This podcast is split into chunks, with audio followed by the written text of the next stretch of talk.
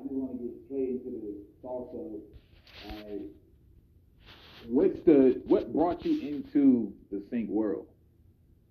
Yeah, man. So um, I alluded to it a little a little earlier. Um, I first found out about, and I didn't know it was called Sync at the time, but during the time when I was signed to the label that I mentioned, um, I signed around 2014, and early on, you know, with, with my time there, the label, I had uh, uh, it was the first EP that I dropped on the label, and one of the songs called "The Interest of ESPN," and I, it was one of those things where we just we didn't know really how it happened outside of somebody from that side of the industry was just following uh, the label. They reached out, thought one of my songs would be a good fit, uh, um, and then, you know, probably like a couple of weeks later, it was on ESPN's First Take, which ironically I, I hadn't even heard of First Take before. I knew of ESPN obviously, but from that like point on, like for me, it just kind of sowed a seed of like, how do I do like more of this?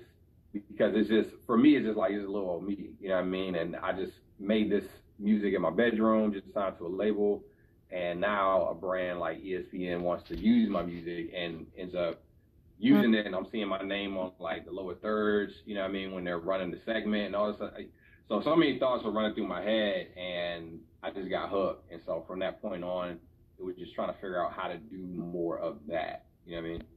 Right, right. Now, was it just the visibility and what you saw there that excited you, or did the money excite you as well? Or you were signed to a label, right? We might have to get into something. Maybe you didn't even really see the money. Like, what was that? Yeah, that's a good question because like when that one started, it wasn't like a, a crazy fee. I mean, it was probably less than two thousand dollars of that.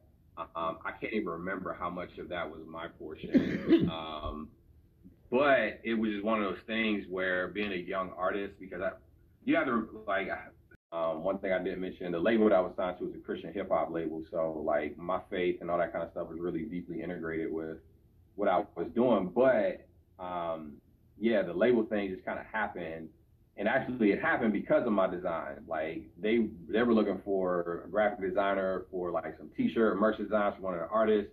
That turned to me doing like you know uh, album cover art, and then it evolved into me just being their art director for everything for the label.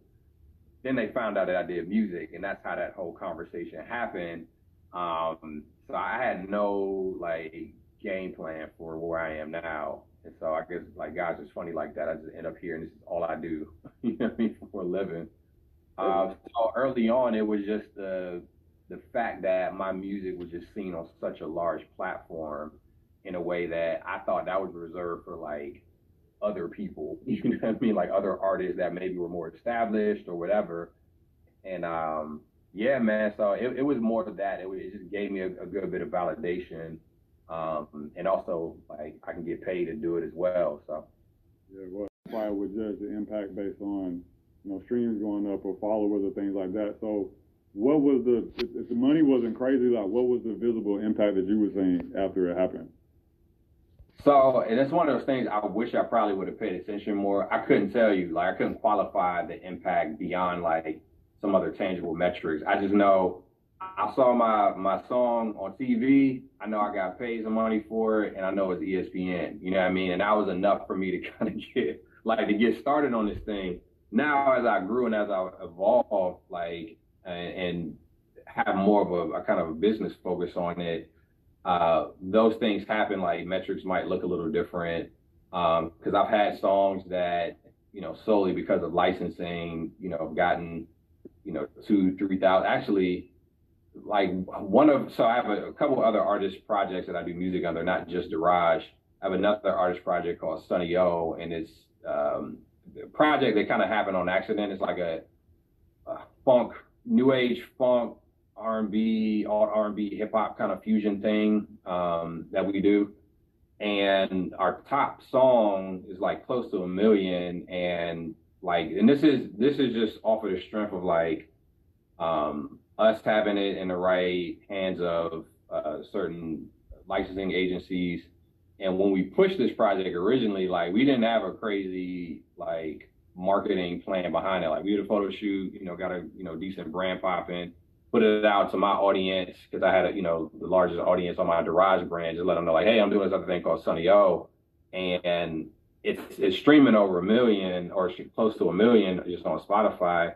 But a good majority of that is just because the music is available for licensing and it's a good song. But you know, it's just like we get paid off of it. Like that one song, like it's got a it's got a ton of micro licenses, but it also got like a Call of Duty placement. And if you hear the song, it sounds like you would never think this song. I'm singing like falsetto and it's like kind of groovy and it's like got a Call of Duty mobile placement, so it's super weird.